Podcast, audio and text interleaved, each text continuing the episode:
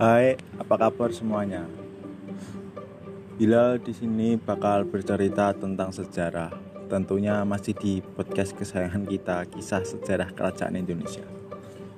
Baiklah, saya akan menceritakan tentang kerajaan di pesisir utara Jawa yang mempunyai tokoh perempuan dengan keberanian yang tidak bisa dianggap remeh yaitu kerajaan Kalinyamat di Jepara. Baiklah, saya akan mulai siapkan kopi dan cemilannya ya. Let's go. Baiklah, mulai sejarah dulu ya. Kerajaan Kalinyamat berdiri pada masa akhir kerajaan Demak menjelang keruntuhannya. Saat itu terjadi perang saudara akibat perebutan tahta dan kekuasaan di Demak. Setelah pertempuran saudara itu, para penguasa kerajaan berkumpul di Jepara untuk memusyawarahkan masa depannya. Pada akhirnya berdirilah kerajaan Kalinyamat.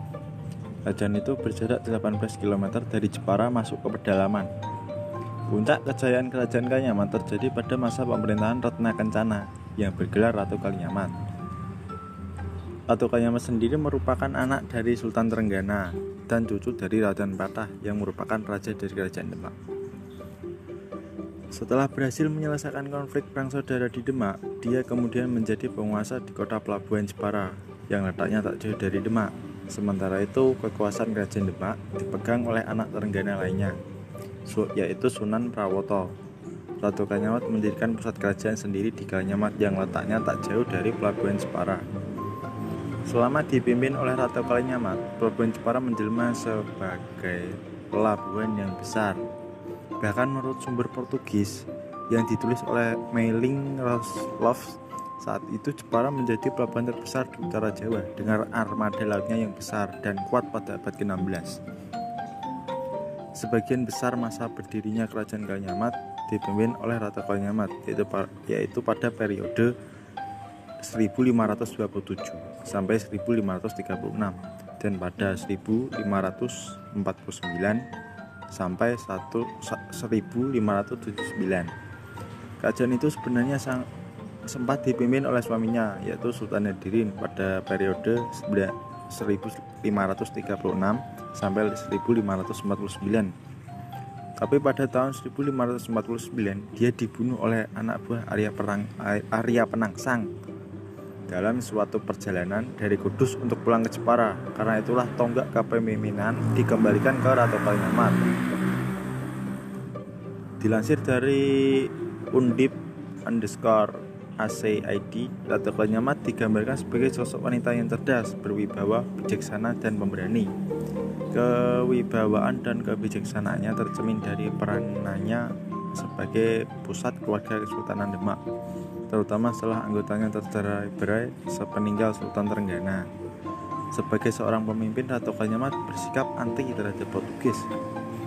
Pada 1550, dia mengirimkan 4.000 tentara Jepara untuk memenuhi permintaan Sultan Johor membebaskan Malaka dari penguasaan bangsa Eropa itu.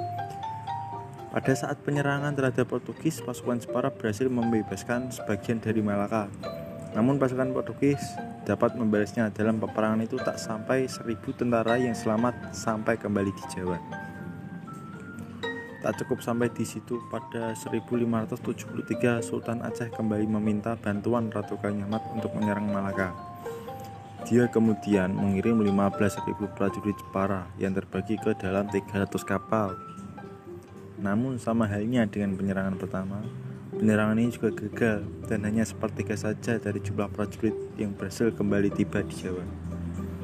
Namun dua penyerangan itu mendapat apresiasi dari pihak lawan. Bahkan Portugis mencatatnya sebagai H de Jepara, Sanhora, Pederosa, Erika, de Granik Dem, yang artinya Ratu Jepara seorang wanita yang kaya dan berkuasa, seorang perempuan pemberani. Pada 1590, Kerajaan Kalinyamat diserang oleh Kerajaan Mataram. Tapi Kerajaan Kalinyamat punya benteng yang kuat. Tiga kali penyerangan Mataram berhasil digagalkan Kerajaan Kalinyamat. Dan pada 1599, Pangeran Arya Jepara, penerus tahta Ratu Kalinyamat membesuk ayahnya, Maulana Hasanuddin yang sedang sakit di Banten. Saat itulah Mataram kembali menyerang pusat kerajaan kerajaan Kalinyamat.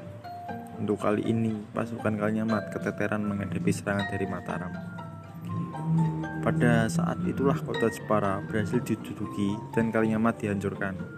Pada saat itulah wilayah Jepara berada di bawah kekuasaan kerajaan Mataram dan dipimpin oleh seorang bupati. Nah, itulah tadi cerita dari saya.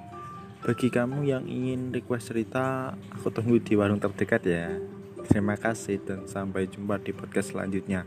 Eh, lupa requestnya di at hilal ah 13 at gmail.com see you